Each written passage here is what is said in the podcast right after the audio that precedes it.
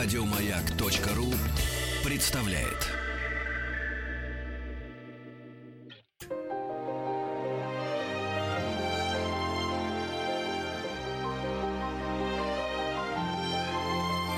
Собрание слов с Игорем Ружейниковым.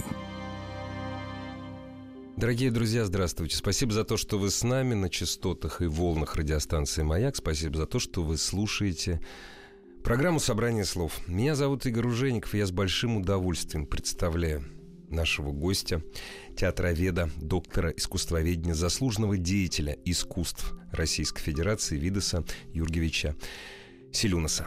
Здравствуйте, Видос Юрьевич. Добрый вечер. Спасибо за то, что нашли время прийти, для, прийти в гости к слушателям радиостанции «Маяк» и поговорить о Сервантес. Дорогого стоит. Сначала с интриги. Ну, самые распространенные для несведущих данные, что родился он, якобы родился 9 октября. Поэтому вот как раз 9 октября сегодня 470 70 лет со дня рождения великого писателя и драматурга. Ну так это ж интрига, ведь никто ж не знает, когда он родился. Да, вообще его жизни очень много интригующего, очень много приключений, э, причем романтических, опасных, невероятных. Но все-таки в последнее время испанисты склоняются к тому, что он родился 29 сентября 1547 года.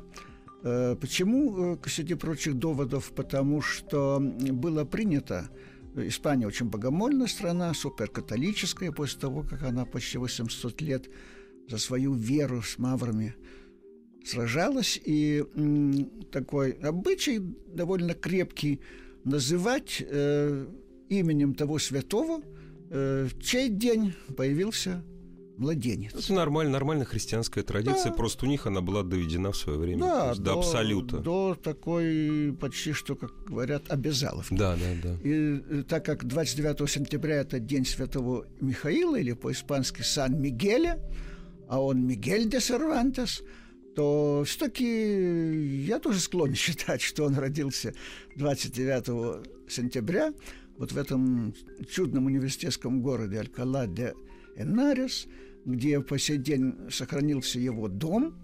Э, семья была не очень богатая, потому что отец был лекарь.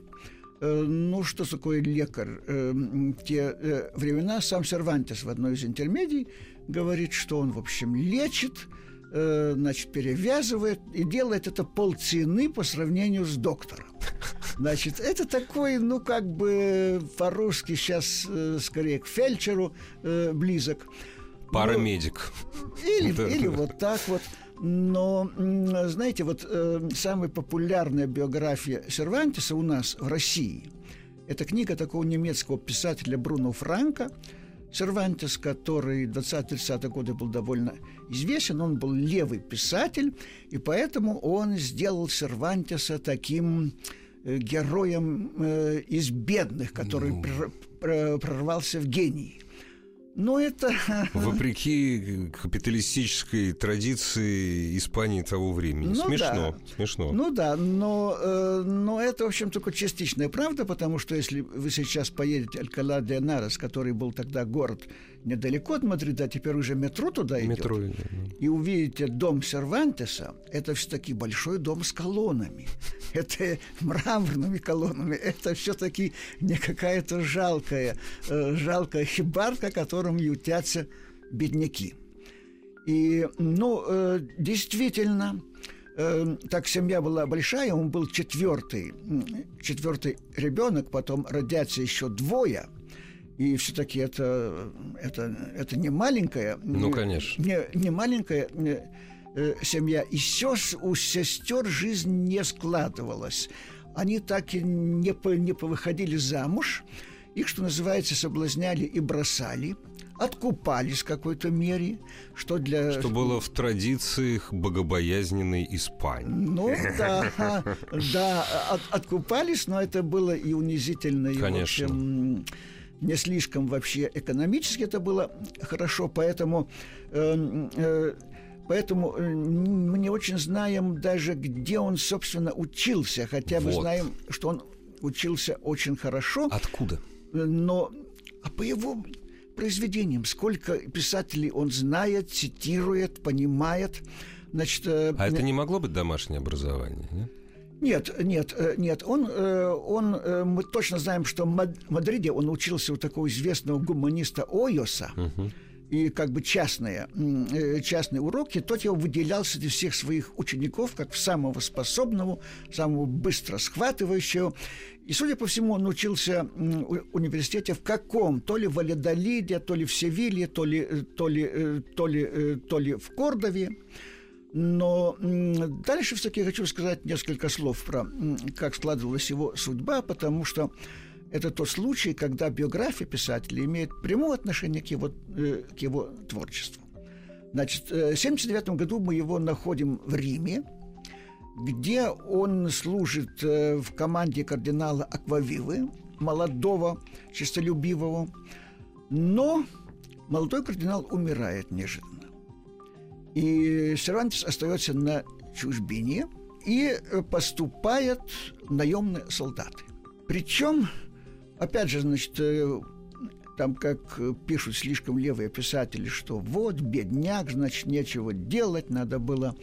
значит, Кормить себя там. да, там, да, да, да, значит, вот э, взвалил на себя э, такую ношу, но Первое, что приходит в голову. да, на ум. да, но мы знаем по произведениям Сервантеса, по его новелле «Лицензиат Видриера», Видриера. что он очень любил солдатскую дружбу э, сол- и солдатскую службу. И он пишет про эти годы, как про очень славные годы, как э, э, годы такой настоящей юности. Э, Причем он переезжает э, в Италию из, из, из города в город, участвует в разных походах военных, там в Корфу, Ля Голета.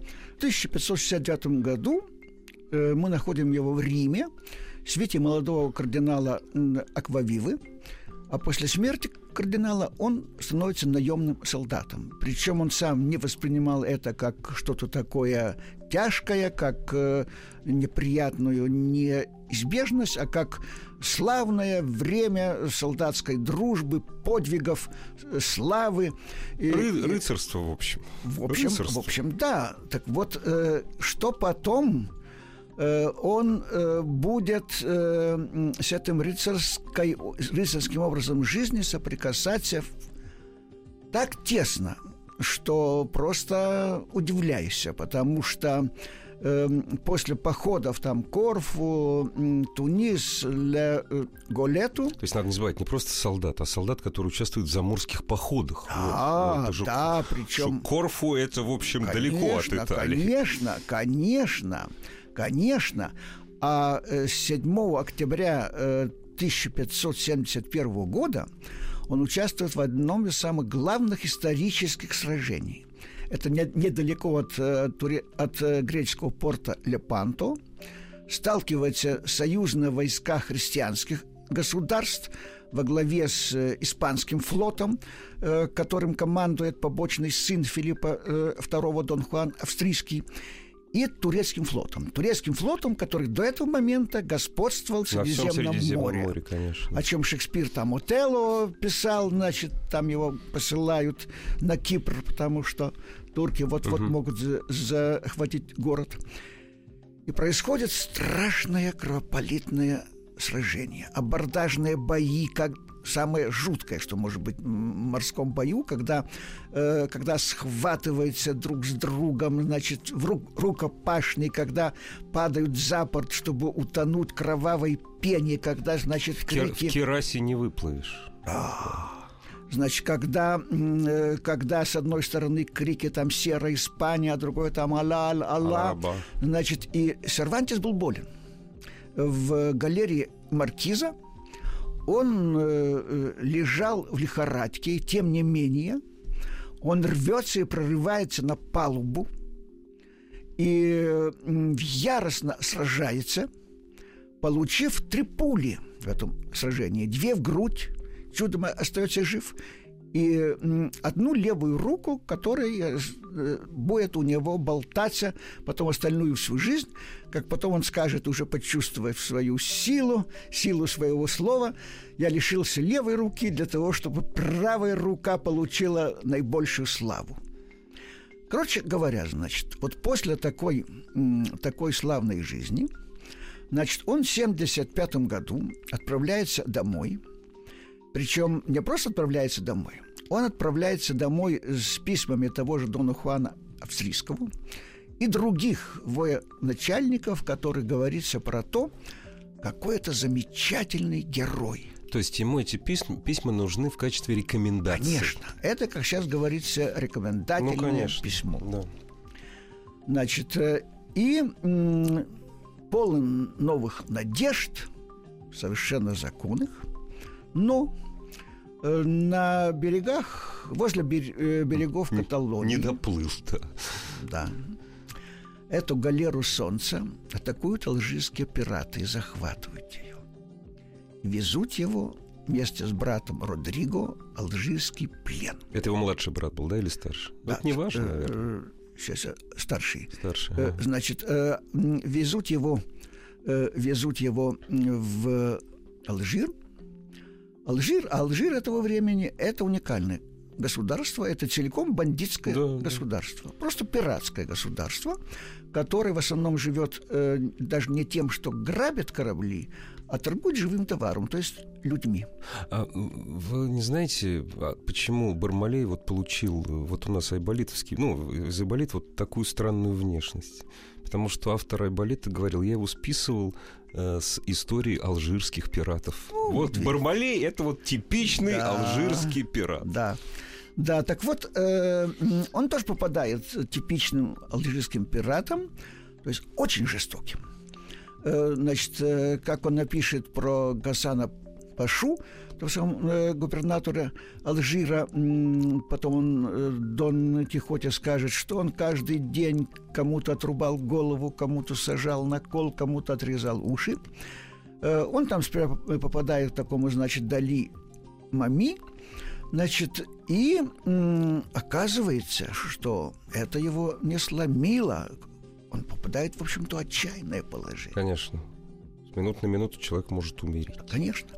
Э, и, кроме того, значит, э, так как у брата Родриго никаких писем не было, то за него назначили за выкуп очень скромную цену. Ага. А это сам прочитали грамотные О, пираты. Ну какая птица. Да, да. И заломили 500 золотых эскуду. Это что-то невообразимое, Это, это да? огромные ага. деньги предателю, который э, во время очередной попытки побега выдал Сервантеса и его товарищей, угу. значит, это самый э, Гасан Паша заплатил один эскуду. эскуду. Вот считалось Понятно. очень, это очень нормально. большие деньги, да. Значит, и, э, и Сервантес понимает, что ему надо бежать. Он, э, значит, в 76 году устраивает побег неудачный, за который могли казнить и многих э, таких случаях казнили. Но поскольку он был ценен, Наверное, вот тут, наверное, тут, тут непонятно да, почему. Тут, тут действительно, тут есть самые разные теории. То ли действительно в нем э, даже это пираты, которые сами, в общем, отчаянный народ, ценили, ценили такую удаль, просто мало, э, молодецкую угу. удаль. То ли, конечно, мани-мани-мани, значит, но в 77-м он опять устраивает побег и вроде бы даже удачный, значит, они добираются э, до, э, до почти границ Орана, который, uh-huh. Орана, который принадлежал испанцам, и пять месяцев прячутся в пещере Серванта своими товарищами, ж, э, ожидая фрегата, который к тому времени уже должен был организовать выкупленный Родриго. Ага. Представляете себе вот это приключение какое, значит? Да ужас просто, вы значит, знаете, э, э, страшно. Да, значит, пещера, э, пещера. Вот эти пленники, которые э, готовы умереть, если их там... Э, найдут, найдут да. и смотрят, ну, не, не появятся ли, пусть не алые паруса, но желанные паруса. И это на, пять месяцев. На, на, на море. Да. Это изо дня в день, из недели в неделю пять месяцев. Ужас. И опять их предают. И э, Сервантеса все-таки опять щадят. Как в следующем году и, наконец, в 80-м году, когда, э, э, когда э, подплыл, подплыл уже корабль, но турки перехватили их раньше. Он мог один бежать но он решил, что один он не, не побежит. Это предательство товарищей. Да.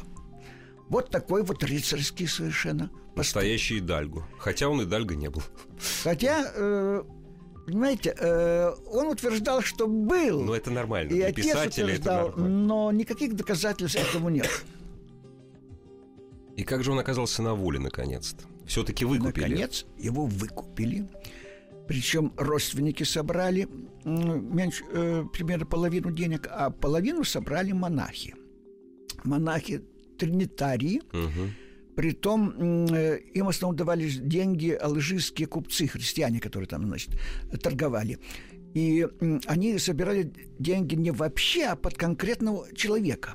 Это говорит, что к тому времени уже Сервантес прославился еще отнюдь не как писатель, ну, как такой настоящий, настоящий воин. Это называется герой. Герой, Это конечно, называется герой. Герой, да. герой. Значит, и в сентябре, конце сентября, вот как сейчас, значит, в 80-м году, он возвращается обратно в Испанию, и свой первый, э, свой первый настоящий литературный опыт. Он там написал несколько стихов до того, как оказаться в Италии. Ну, про это сейчас вспоминать не, не будем. Это совсем такие юношеские стихи. А вот теперь он обращается к театру. Он решает, что э, театр – это самое действенное из искусств. Оно непосредственным образом влияет на людей – и не случайно он еще в алжирском плену написал э, послание Филиппу II, которым рассказывал, какие надо принимать меры, чтобы освободить оставшихся пленников. Ну, это послание неизвестно даже дошло ли до, э, до э, Филиппа во всяком но случае. оно сохранилось, это послание? Э, послание сохранилось. Но, но Филипп это стратегические, стратегические указания простого солдата ну, смешно. Э, не, не стал исполнять. Значит, и, короче говоря, он решил, что, может быть, театр повлияет. Вы знаете, прежде чем э, начать о суд... говорить о судьбе э, молодого драматурга, хотя ему уже далеко за 30 было, под 40 ну, уже, общем, да, уже под 40. Э, да. Прежде чем продолжить рассказ о молодом ну, 38 или 9-летнем mm-hmm. драматурге Сервантеса, Мигеля де Сервантеса, расскажите, а что такое театр в Испании в это время? Потому что весьма вероятно, это сильно отличается как от театра нации, так и от малого театра московского. Да, это отличается очень сильно. Дело в том, что в 80-е годы Э, этот театр э, только формируется. Формируется вот тот блистательный испанский театр, который будет потом господствовать в конце 16-го, в течение всего 17 века. Это публичные театры корали. Э, театры под открытым небом, крыши нету. Значит, публика окружает сцену с трех сторон. Актеры играют гуще толпы – Э, под, э, э, под шум комментариев зрителей, под выкрики, аплодисменты, свист, под вообще невероятное сопровождение, которое трудно назвать музыкальным, потому что публика ходила в театр как на карнавальный праздник. К вопросу о карнавале. Именно в это время, насколько я знаю, вы можете меня поправить, родилась, э, родилась фраза, которая используется, э, я знаю, что испанскими музыкантами, даже академическими до сих пор. Как известно, то есть знать приезжал, да и не только знать, на представление в театр, а позже на концерты. Приезжал на лошадях. Ну, а лошади, когда стоят, ну, сами понимаете. Вот. И есть такое выражение, что очень много народу приехало это идет из 16 17 или даже еще более ранних веков. Мучамерда. Это, то есть имеется в виду, что ну, будет да. успех. Ну да. Да, поэтому они, они приходили с, э, с, э, с ключами, которые свистели, э, с, буб, с бубенцами, с трубами, с трещотками святого Лазаря. Это страшный да, да, да, шум, да. потому что это раздавали такие деревянные трещотки прокаженным, чтобы распугивать чтобы видно, толпу. что идут прокаженные. Да, да, это все действовало во время, во время спектакля. В общем, все как на матчах Реал Мадрид.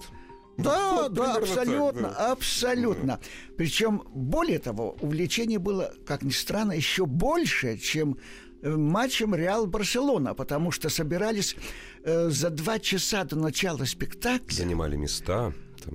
Э, кто занимал места, а да. портер был стоячий. Ага выстаивали два часа мужики в портере, ага.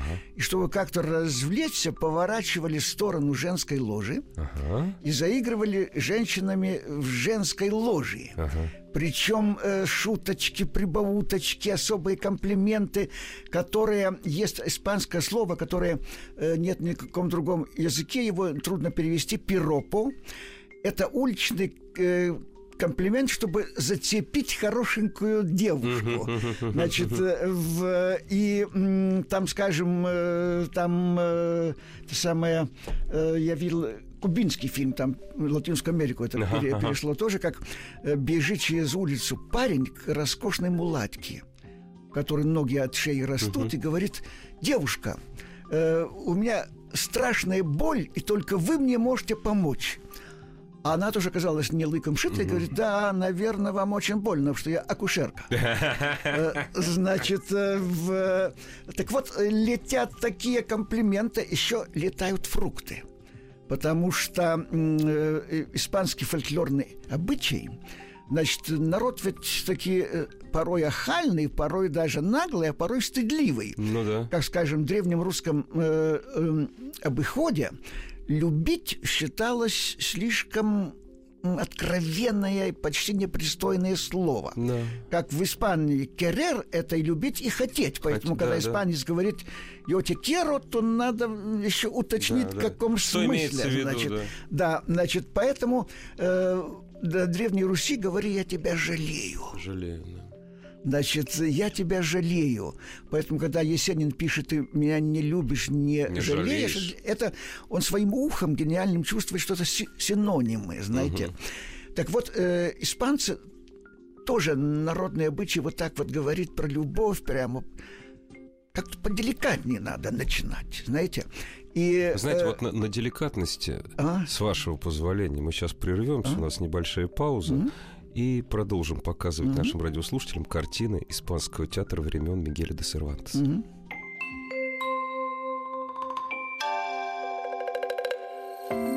Собрание слов с Игорем Ружейниковым.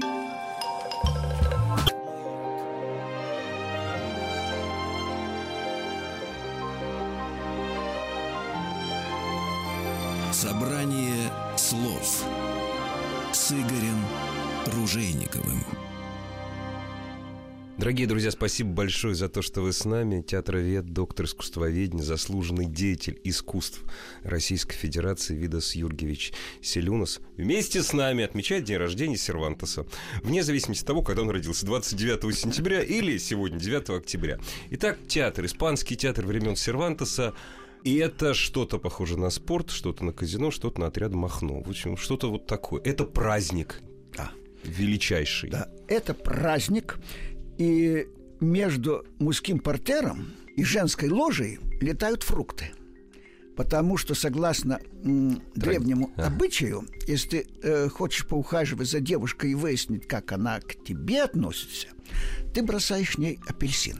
Я вот хотел сказать апельсин. Наверное, Тут как да. раз да. в Испании э, дефицита апельсинов никогда не, да, было. Да, да. Значит, если она тоже к тебе неравнодушна, она бросает тебе тоже в ответ апельсин. Ага. А если на тебя бросит лимон, О, то дело кислое, ну, лучше не приступать. Не, ну хорошо, зато все сразу ясно. И вот, представляете, да, э, да, самый вот театр под открытым небом, шуточки, прибауточки, кто-то кому-то серенаду уже поет, ага. значит, летают апельсины, лимоны. И надо актерам выйти играть. Ну да. Как-то зацепить внимание. И, в общем, были целый ряд приемов, которые сейчас не, нас далеко уведет, угу. потому что это театр, который м, уже будет господствовать благодаря Лопе де Веге, который одно время дружил с Сервантесом, потом они сильно рассорились, поэтому это особая статья, э, слишком подробная для такого ну, да. юбилейного разговора. Э, я хочу сказать, что Сервантес пока еще такому театру, который уже возникает, пока он не примыкает, пока для него это такой слишком легковесный театр, поскольку он потом будет весь строиться вокруг любовной интриги, там будет борьба за любовь. Нет, он пока своим героическим пылом, который у него был в боях и во время этих э, не менее смелых побегов, он начинает писать патриотическую драматургию, где борьба не за любовь, а борьба за свободу.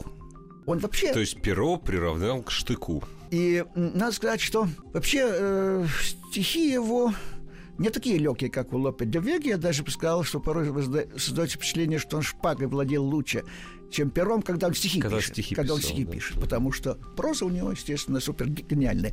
Так вот, э, это стихотворные драмы, Среди них, скажем, такая драма, как «Нумансия», суперпатриотическая. Ну, в общем, на законной основе. Это не то, что патриотизм высосанный из пальца или uh ходульный. Это глубоко лично пережитый патриотизм. Но там рассказывается на втором веке до нашей эры, когда римские войска, огромные войска, долгое время не могли взять маленькую горную деревушку или поселок Нумансию. Uh-huh. И Сервантес пишет, как, значит, э, римляне понимают, что они не способны захватить эту сущности маленькое угу. селение и начинают подло брать измором. Хотя гордые испанцы говорят, давайте выставим по одному богатырю, кто победит. Но значит, трусливые римляне боритесь. отказываются, Да, абсолютно. Причем это э, Сервантес хорошо театрально придумал. Там на балкон выходит самый высокий нумантиец. Угу. Значит, у него в одной руке знамя, другой, другой пика. Значит, вот три таких вертикали а там внизу, как, знаете, как тараканы, копошатся римляне. Мелкие такие. И он говорит, вот кто да. захочет со мной сразиться. И все римляне уползают. И когда уже нуантийцы понимают, что они умрут с голода, значит, там страшные сцены, значит, там появляются аллегорические фигуры, река Дуэро, сама Испания, значит, то есть вообще героико-патриотический пропагандистский спектакль такой строится. Э, ну, мощный. Но вы, Значит, его, вы же его можете оценить. Вот мощный или как? Мощный, мощный, мощный. Или вы с улыбкой это говорите? Нет, ну, э, понимаете, э, это, конечно, сверхпатетический театр. Чересчур патриотический. Ну, патетический, я бы сказал. Патетич, патетический. Потому что, ну, мы сейчас уже более таком нигилистическом времени. Может быть, и жалко что-то так. Значит, э, вот э, и там, э, скажем, там юноша Марандро влюблен влюбленную девушку Лиру врывается э, римский лагерь, чтобы достать ей еду, видя, как она может умереть уже с голода, и приносит ей сухари, смертельно раненый. Значит, это сухари смочены его кровью. Значит, и умирает у нее на коленях счастливая. А потом... Вот видите, вот он умер, а Андрей, он своих предал у Гоголя в Тарасе Бульбе. Я сразу подумал, что вот очень, очень похоже. Э, значит, и в финале они сжигают огромный костер, закалывают детей, жен, стариков, и сами закалываются, чтобы никому не попасть в плен. Имел ли успех, э, имел ли успех эта пьеса? Неизвестно. Вот. Неизвестно. Возможно, что имела, потому что э, известно, что в это время, 80-е э, годы, он пишет от 20 до 30 пьес. Это много. Я не думаю, что он их писал в стол. Ну, конечно. Если бы они не были вос, востребованы, он столько бы не написал. Значит, но Значит, наступает э, 88 год, непобедимый армада. Э, Дорогие как... друзья, если вдруг вы забыли, это самый до Фрэнсиса Дрейка это самый главный мировой флот. Да, самый, то есть бли... да, да. до Фрэнсиса Дрейка ничего близко не было. Да, да. Да, это грандиозный флот, который действительно реально угрожает, впервые реально угрожает а, этому самому острову, Да. английскому острову. Но англичане и буря, даже буря, Буря и, больше, наверное, даже. может быть, даже больше буря и Гольфстрим, Да. которого они не э, э, рассчитали Не взяли в расчет, на этих да. широтах, Да. и который там был очень сильный, и он выбрасывал корабли на берег. Значит, тем не менее, это крах. Это крах этих э, огромных героических патриотических надежд. Кроме того, опять же, значит, личная судьба Сервантеса. Этого супергероя никто не собирается вознаграждать за его подвиги. И он должен пробиваться с пятого на десятое на, в общем, довольно собачьих должностях.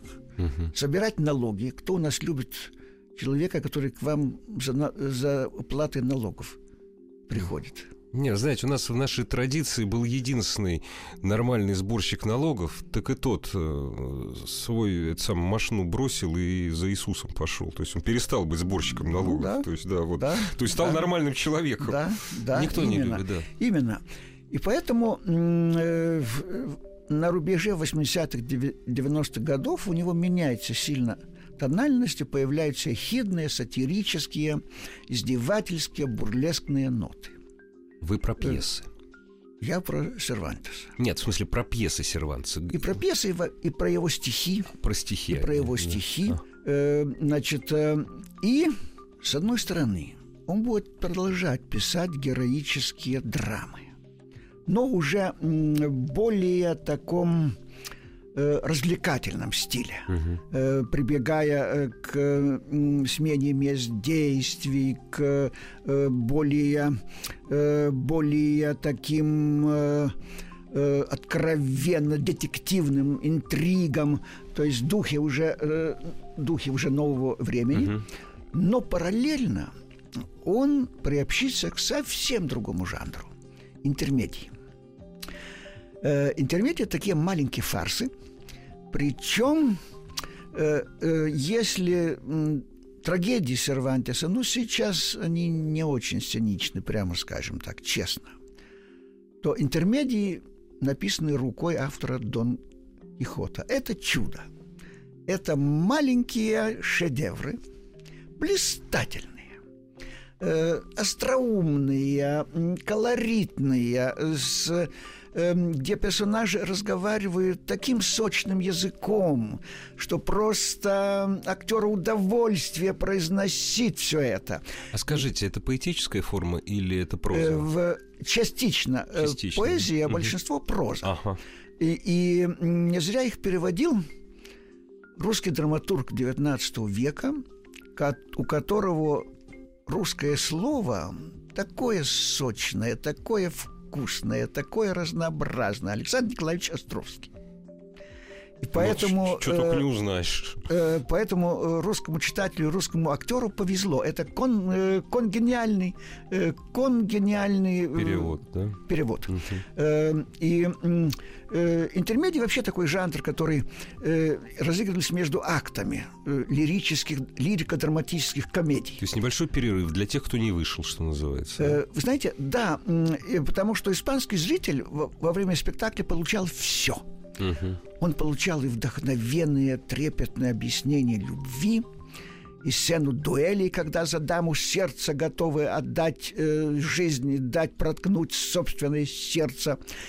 И получал э, возможность похохотать над шуточками, души, порой да, просто да. совсем неприличными, Ну, э, значит, шуточками, жестами, где, скажем, там какая-то молодуха принимает э, жена э, кузнеца, принимает кавалера. Тут, значит, Тайком, стук, разумеется. стук, естественно, стук тут, стук в дверь. Она говорит, это муж, притворись наковальней. Значит, и тот становится на э, четвереньки. На четвереньки, Но это да. другой любовник пришел. Значит, опять же, объятие, стук. Это, наверное, муж, притворись мехами. Опять Гоголь вспоминается, понимаете, вот ночь перед Рождеством. Тот ложится на бок, поднимает одну ногу, как, знаете, Да, как да, это да, самое, да, да. ручку, ручку меха. Входит муж. Говорит, а, говорит, у нас новая меха и новая наковальня. Она говорит, да, это я к тебе, значит, да, да, решила от чистого сердца да. подарить, значит, чтобы ты радовался он берет за эту самую ногу, начинает качать, качать тот меха, говорит, пуф, да. пуф, пуф, пуф, значит, все, все в полном да. порядке. Да. Но когда он хочет опробовать наковальню, Молотом, положив да. туда, да, значит, это самую подкову, ага. наковальня начинает уползать, значит, ну и так далее. Значит. Смешно. Э, Животный хохот смешно. такой нормальный, да. Понимаете, и у Сервантиса это очень смешные интермедии, но они смешные, но это интермедии Сервантиса, великого писателя, величайшего. Значит, и поэтому, скажем, вот у него такой, такая интермедия «Театр чудес». Ее иногда воспринимают просто как сатиру, потому что там приходит э, парочка актеров-мошенников э, в деревню и говорят, что они покажут э, роскошный спектакль. Но его могут увидеть только те, у которых нет мавританской крови, и которые законорожденные. Ну, понятно. То есть правильные испанцы. Естественно, все смотрят на пустую сцену, им, аплодируют. Да, там, им да. говорят, что вот тут Самсон, который ну, вот да, да. сейчас разрушает, э, разрушает колонны, сейчас на него все ужасы, сейчас упадет. Ну, да. А вот потекла река Йордан. Все говорят, ух, Вау, какая да, влага да, вообще. Да. Но, но, с другой стороны, понимаете, сущности мы на любом спектакле хорошем, э, не думая, чистокровные ли мы или нет. Мы Спе... верим в то, чего нет. Конечно. Конечно, ну, всегда. конечно. В этом магия театра. Ну, конечно, ну, конечно. Да. Но никто же не душит по-настоящему Дездемону. А да нам, что? А нам ее же... А нам, а нам ее, ее жаль, мы а рыдаем. А нам же ее безумно жалко, если это настоящий спектакль. Помните, мы с вами до эфира говорили, ну, наверное, о Шекспире мы все-таки вспоминать не будем, а мы то и дело к нему возвращаемся. Дорогие друзья, к Сервантусу нашему великому, который то ли отмечал бы сегодня день рождения, то ли нет. Вернемся после небольшой паузы. Игорь Ружейников и его Собрание слов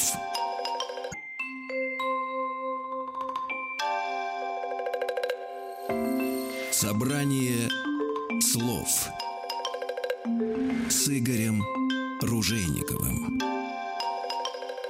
Видас Юрьевич Селюнас у нас сегодня в гостях, театровед, доктор искусствоведения, заслуженный деятель искусств Российской Федерации. Ну вот, видите, к концу программы мы, в общем, подошли как раз к главному произведению. А главное ли произведение Сервантеса «Дон Кихот»? Ну, я сокращенно говорю «Дон Кихот», когда все знают, что называется гораздо длиннее. Ну, конечно, главное. Главное. Ну, конечно, главное. Это, конечно, великое произведение, поскольку в нем сошлось все. Ведь э, до появления Дон э, Кихота были два уже противоположных полюса испанской литературе. С одной стороны, по-прежнему еще издавались рыцарские романы, то есть романы героико-утопические, где, значит, совершались только сплошные подвиги, причем фантастические подвиги. Никто не думал о житейском правдоподобии, о соотношении с реальностью опускался в эту мечту, в эту, фан, в эту фэнтези, как сейчас угу.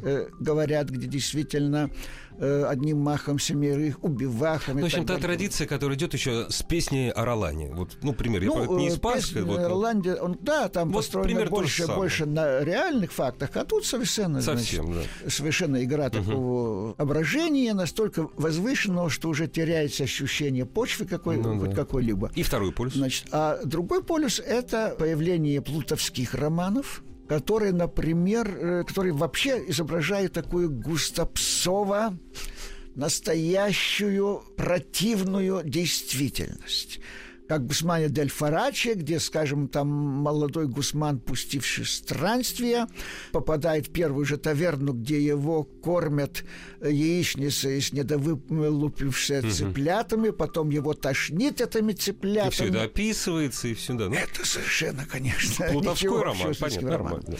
Сервантес берет и соединяет в своем великом романе мечту и реальность. И, в общем, это история борьбы мечты и реальности, но тоже непростая история. Потому что и мечты там разные, и реальность в этом романе разная. Потому что, с одной стороны, у Дон Кихота мечта вообще-то вздорная воскресить рыцарские романы, а с другой стороны, у него мечта то самое благородное – помочь бедным, обиженным, заступаться за тех, кто нуждается в защите. И реальность там очень разная. Потому что, с одной стороны, это прямое лобовое столкновение возвышенной мечты и грубой жизни. Там, скажем, э, вот постоялые дворы, где проститутки, где, значит, э, обман, где издевательство, ну и так далее. И даже герцогский двор, э, герцоги, которые издеваются, в общем, над нашей парочкой Дон Кихотом и Санчо. А с другой стороны, там ставные новеллы, в которых действительно молодые герои отстаивают свою пламенную, как у Ромео и Джульетты, любовь, и после разных приключений счастливо соединяются, или там капитан Саваэдра, то есть вторая фамилия Вторая, э, Сервантеса, да. рассказывает про алжирский плен, но это не тот тягостный, мучительный плен, как у Сервантеса, а это романтический Героик плен. такая, романтический. Э, романтический плен, потому что капитана Саведру влюбляется дочка начальника тюрьмы и на удочке опускает ему вкусную еду, да, да, и, да, значит, да, да. и золотые монеты, и устраивает побег вместе с ним, переходит эта красотка христианства, значит, э, волшебство. О чем ты говоришь? Что Сервантис верил, что волшебство может быть и в жизни, что жизнь не всегда такая корыстная, грубая, как в нескольких эпизодах этого романа. Надо сказать, что и герой его, при том, что он смешной, но это смех, особый смех, это карнавальный смех, о который писал наш великий ученый Бахтин, то есть это не унижающий, а вдохновляющий смех. Очищающий и вдохновляющий. Просветляющий, Просветляющий смех.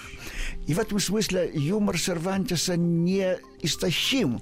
Мы просто даже в замечательных переводах, вот, скажем, Николая Михайловича Любимого, великого переводчика, он не может перевести весь юмор, но, скажем, имена переводить нельзя. Там, скажем, Мариторнес, да, проститутка. Да, да, да, да, значит, да. а что значит Мариторнес? Это Мария на оборот. Да, Мария а, для, а для испанцев Мария это, это Дева Мария прежде всего. Это культ Более, девственности. Да, да. Если русский человек э, скажет так вот на вскидку прежде всего Богоматерь, да, Богоматерь про ну, Марию, да. то испанец Мария. в 99 случаях скажет Вирхен Мария, Вильхен. то есть девственная да, э, Мария.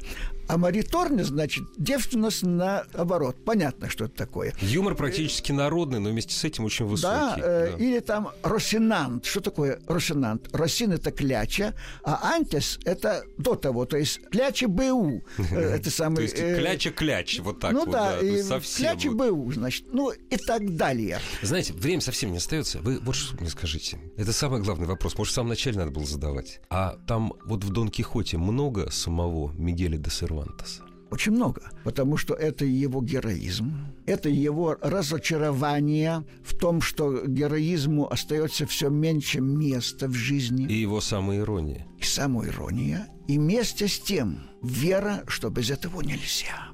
Не случайно в втором томе, который вышел 10 лет спустя, первый в 605, второй в 1615, там многие уже начинают подыгрывать Дон Кихоту. Э, подыгрывать сумасшедшему, потому что у сумасшедшего жизнь более наполненная, более страстная, более э, творческая, чем у нормальных разумных людей. Ну, почему Поэтому... Санчо Панса, господи? А у Санчо Панса происходит интереснейший процесс, то, что Мигель де Унамуна называл дом кихотизации Санчо Панса. Знаете, единственная задача, которая есть у программы «Собрание слов», это заинтересовать наших радиослушателей. А потом, знаете, как в мультфильме «Золотая антилопа», дальше пойдешь сам. Если вы до сих пор не читали или не читали ваши дети эту великую книгу, послушайте нашу программу и почитайте. Театровед, доктор искусствоведения, заслуженный деятель искусств Российской Федерации Видас Юрьевич Селенос был у нас в гостях. Спасибо. Спасибо. Читайте Дон Кихот.